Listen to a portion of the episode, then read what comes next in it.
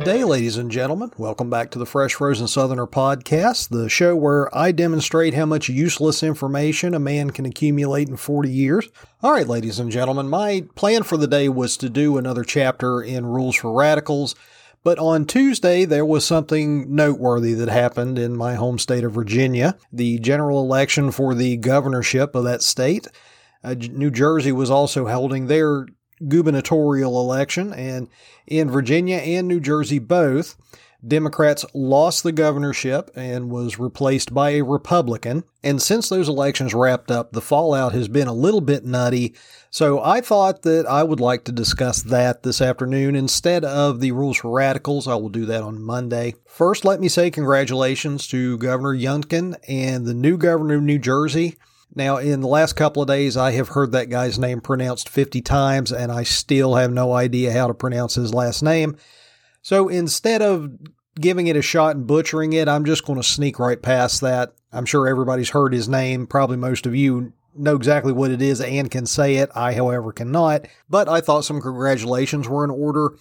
The left is absolutely flabbergasted that they lost Virginia and New Jersey. Now, obviously, I follow Virginia is a little bit closer because that is my home state.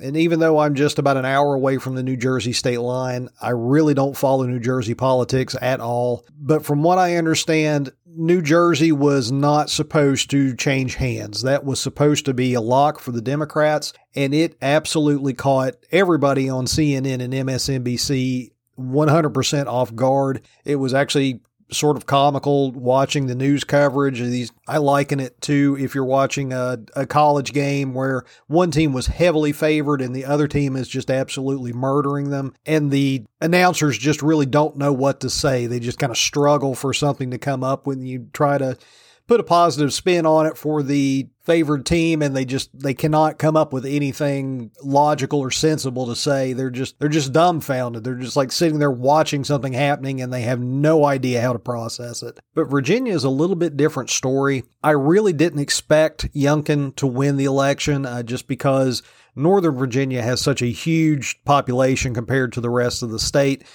Now if you take all of the rest of the state compared to Northern Virginia, it's about the same, but you have got a huge amount of people clustered in the area between Richmond and Washington, D.C. Generally, the Virginia elections, that area is what decides the election. Everybody else might as well stay home because Northern Virginia is going to vote Democrat and they have the numbers. But there is one tiny little thing that happened in Virginia that sort of pushed it over the edge for Youngkin and that is Governor McAuliffe about a month ago made a statement that parents should simply stay out of their children's schooling.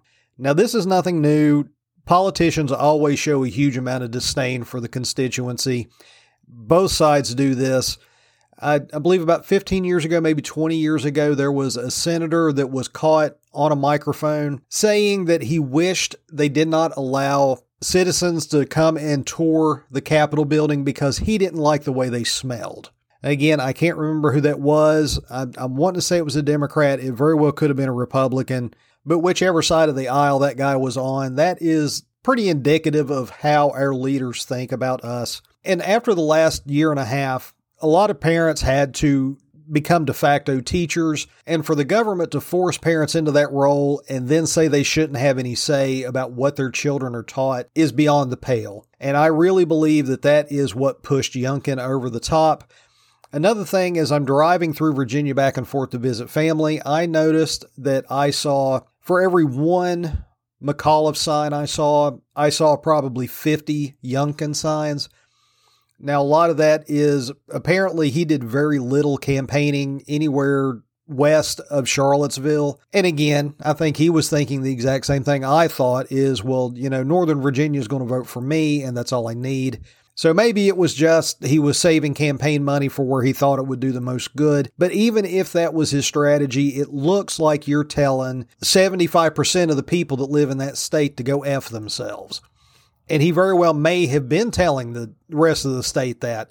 Again, I, I don't live in Virginia anymore, so I wasn't seeing the campaign ads, but it just, it's not a good look. You're running for the governor of a state and you don't care about 75% of the state. And to be fair, a lot of governors of that state have felt that way.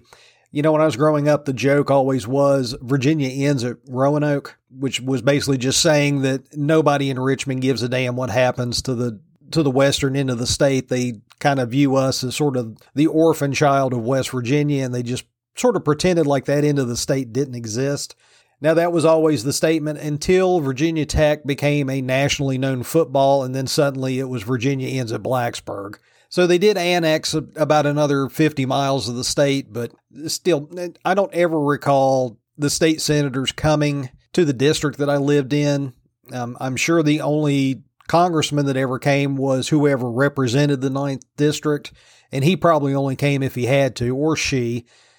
But generally speaking, a lot of that state gets treated as if it's not there. It's you know sort of the bastard cousin at the at the family reunion. You know nobody's going to tell them not to show up, but everybody's kind of secretly hoping that they just stay home that day. But to get back on topic, I'm sure McAuliffe felt that he had a very good chance to hold on to that seat.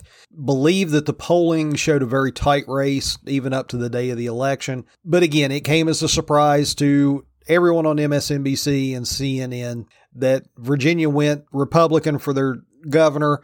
Uh, like I say, it was a complete out of left field sucker punch that they lost New Jersey as well. And a lot of my conservative friends on Facebook are talking, you know, this is the red wave. It's, it, you know, it's coming. Well, that always happens. Whenever you have one party that holds the presidency, the House, and the Senate, they always take a beating in the next election.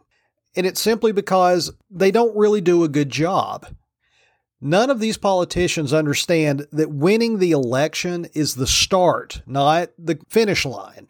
Most of them treat it like it's the finish line. And, you know, part of it is I think a lot of them just simply don't know how to do the job that they have won. But I think a lot of them just don't care. It's, I'm trying to get elected. Actually, carrying out any legislative duties is something that they don't consider at all.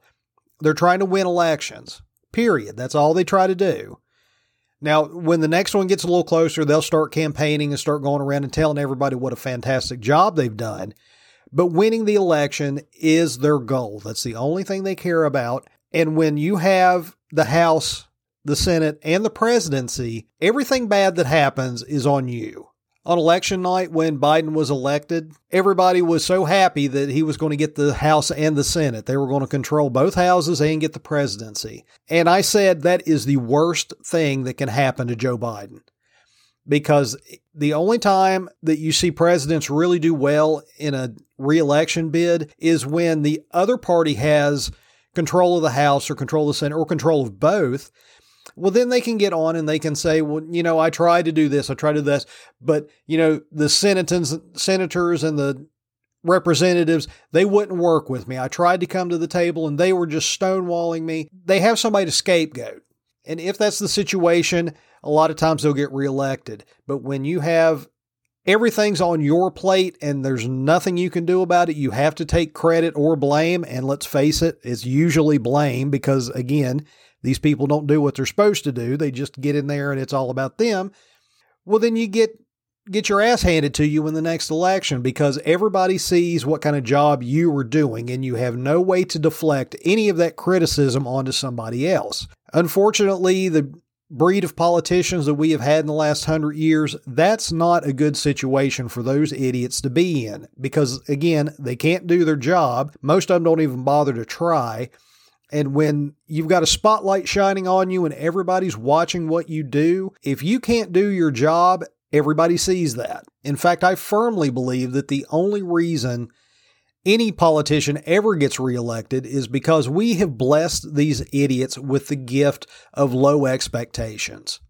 We don't expect them to do a good job. I want you to think about that. We are paying these people a lot of money. They get insane benefits. They get an insane amount of power. They have all the money in the world at their fingertips. They spend the entirety of their term going to these black tie events, flying around the country, meeting with foreign officials. I mean, it's a dream job for most people. And we expect, I don't even want to say we expect nothing. We're surprised if they don't set the Capitol building on fire every day before they leave. We expect nothing out of these people. Unfortunately, that is exactly what they deliver to us on a consistent basis. It has gotten to the point that most people don't even bother to vote. And think about this Virginia governor election, sorry, gubernatorial election. This was a very hotly contested election coming on the heels of a very hotly contested presidential election, and let's face it, a very shady looking presidential election.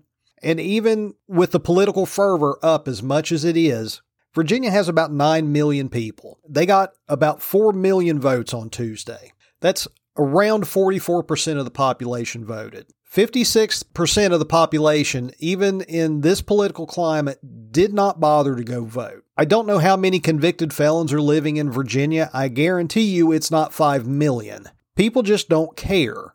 And that's the way the politicians want it. When you consider the skill level of the average politician, apathy is the best thing for them. And believe me, they are absolutely getting it.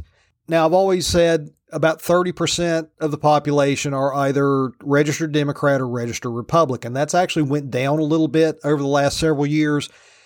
What we're looking at now is we've got about 25% of the population is a registered hardcore Democrat, and about 25% of the population is a registered hardcore Republican. Those are the only people the politicians want to vote in election. And that plan works out very well for them. If they can keep the middle disinterested enough not to bother to go vote, their 25% will cancel out the opposition's 25%. And then, depending on the political climate at that moment or how things are going, you know, enough of the middle will fall to one side or the other to decide the election. That is exactly how the politicians want it. That's why the politicians keep going further and further to the extremes. Because that hardcore 25% that subscribes to one theology, I'm not sorry, not theology, ideology or the other, although it is a theology. Nobody wants to admit it to themselves, but the the hardcore fans of one side or the other, it is a theology. They have turned that into a religion. Particularly the left because the left has done away with actual religion and they have completely replaced religion in their lives with politics. And I'm not using hyperbole there. I mean that in the most literal sense of the word. I have got liberal friends on Facebook that whatever the RNC is treated like Moses coming down from the mountaintop truth. They deify the people that are in office. If you disagree with anything that side says, they will come at you with a religious fervor that only a true believing zealot can muster up. This is a religion to most of the people in this country. And the media follows right along with this because, once again, all the media has chosen a side. Most of the media has chosen the left. Obviously, Fox News and there are a few conservative newspapers in the country have chosen the Republican Party. But I have seen some really crazy things coming out of the media the last few days because, again, they are just at a loss to explain how this possibly could have happened. I have seen political pundits saying that there's going to be riots and looting and burning in the streets, and well, there probably will be. Uh, it's not the right wing people that go out and do that stuff generally. It's uh, usually the Democrats. You know, on the night that Trump was elected, I was watching CNN and they had people on there saying that, you know, the, these are dangerous people and it's going to be dangerous times. We don't know what's going to happen now that this individual's in the White House. While they're saying all this stuff, Hillary supporters were rioting in the streets. They, there were a couple of people that got killed. There was a lot of property destruct, destruction. And the fact that you can sit while that's going on and try to say that the right is going to start trouble is beyond me. Now, I think part of that is sort of a smokescreen. You know, don't don't pay attention. You pay no attention to the man behind the curtain, kind of thing. They, you know, they didn't want to show anybody in a Hillary T-shirt throwing bricks through a storefront window, so they got to say something. Obviously, they can't report on what's going on at that point. But that's sort of the way our media goes. They have went just as the politicians and the diehard party members have went further and further to the extremes, the media goes further and further to the extreme because they're broadcasting to a very specific subset of the American population. It is these nut jobs on either extreme. And we're getting into the weird territory that they can say whatever they want to. Because the people that subscribe to that political ideology are going to believe whatever they say, and the people that subscribe to the opposing political ideology aren't going to believe it no matter what. And you've got these people that are just making stuff up. I mean, just absolutely completely making stuff up. And it doesn't matter that they're making it up because you've got your little good soldiers over here that are going to lap it up like a dog at their water bowl, and you've got this little group of enemies over here that think that you're lying no matter what comes out of your mouth. You know, there's such a big argument about Youngkin standing against critical race theory. Everybody on MSNBC keeps pointing out, well, they don't teach that in Virginia school. Well, no, there's no class called critical race theory that you go to for an hour out of your day. But I've heard other people say that the Virginia Department of Education talks about the importance of critical race theory on their website. I'm going to be honest with you, I haven't bothered to go look at it. I'm sure if it was there, it's probably been taken down by now. Maybe it's still there, I don't know. But again, you're they're building a false narrative and using that as the basis of an argument against something that's never going to happen. That's called a straw man argument. And it's sort of like when Mitt Romney was running and he was talking about trying to hire women employees, and he said that he had a binder full of women. Well, the left went nuts saying he was keeping women in a binder. Is that really what you think he was saying? You really think that he had a custom made three ring binder that's six foot tall and he's physically imprisoning women inside that gigantic trapper keeper? Is that really what you think is actually literally happening?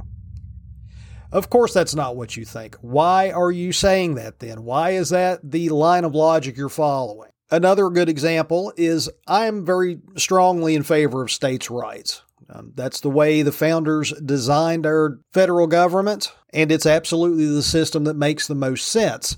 Under the federalist system, the federal government is supposed to have a very small, very specific set of powers, and they are supposed to have the least amount of influence on your daily life. The state that you live in is supposed to have a much stronger influence, legislatively speaking, over what you do day to day.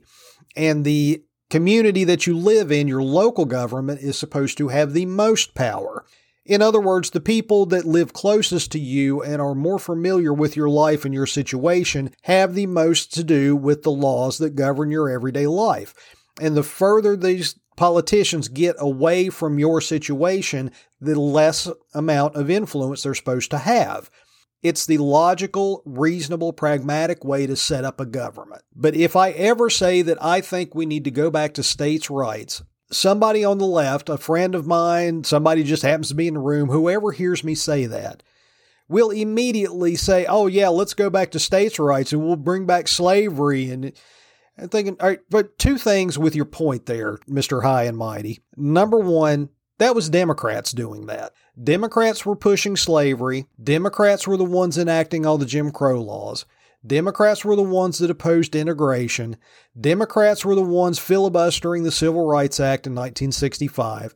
That was your party doing that. So why are you acting so smug? And number two, do you honestly see any scenario where slavery is reinstituted in the United States? Again, the answer to that is of course not. So why are you bringing that up? Why is that your trump card that you're going to throw out there? Pardon the pun. I know they don't like to hear the word Trump. Why are you throwing that out there like that wins you the argument? It's a ridiculous statement to base any sort of belief on. This thing that will never ever happen is the reason we shouldn't do A, B, or C.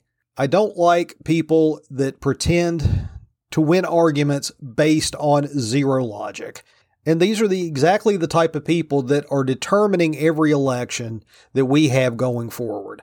It's this hardcore 25% on the left and this hardcore 25% on the right.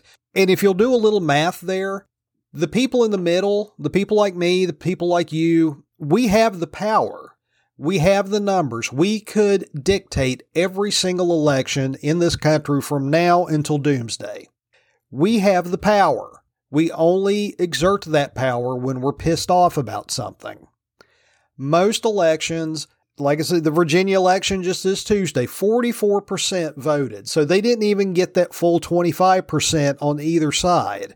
I mentioned a little while ago that Northern Virginia dictates who wins an election in Virginia most of the time. Virginia has nine congressional districts. The populations of those districts is roughly the same in every one of those districts.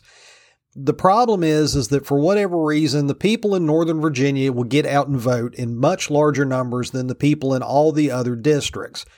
If everybody in the district that could vote would go out and vote, you would have a pretty even distribution of Republican and Democrat through the state of Virginia. And it's because the middle would be getting involved at that point. The middle is the majority. The middle is where sanity can be found.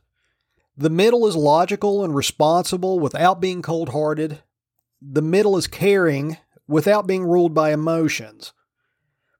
The middle is where conversations can take place because you're not so far away from each other. You know, the, the extremes on either side, that's not a person on the other side of this little gorge that we've dug for ourselves. That's the enemy. And it's to the point now where it just seems like you're trying to talk to a different species. You know, extreme is supposed to be a bad thing. Extreme weather, that's always bad. We're all watching the Weather Channel to see about the extreme weather. Extreme debt, nobody wants that extreme infection. I tried to talk to people that have had extreme infections. I couldn't find most of them. It's like they're dead or something. Extreme intoxication is not a good thing. I've actually done quite a bit of field research into that one, trust me. Politicians are catering to the extremes in their parties, and they pay zero attention to the majority in the middle. We don't matter, and it's because we have shown them that we will put up with that kind of treatment. We have battered voter syndrome. And the politicians do that because they believe that people are too stupid to recognize what's going on. They believe that it does not matter how bad of a job they do, we're not going to notice. And even if we do notice, we're not going to care. And we're sure as hell not going to do anything about it. It offends me that politicians think we are as stupid as they think that we are. But it's hard for me to blame them for thinking that because every two years we go to the polls or don't go to the polls and we prove them right. And that is about all I've got for you today, ladies and gentlemen. I would like to say thank you for sitting with me again. If you enjoyed today's show, please give it a like and please consider becoming a subscriber to the show. Any support is greatly appreciated. I mean that. As always, if you'd like to send me a comment, you can do so with the Fresh Frozen Southerner Facebook page or at freshfrozensoutherner at gmail.com. All right, guys, let's wrap it up for the day. I hope you have a great weekend and we'll talk again next week. Thank you very much and happy Friday.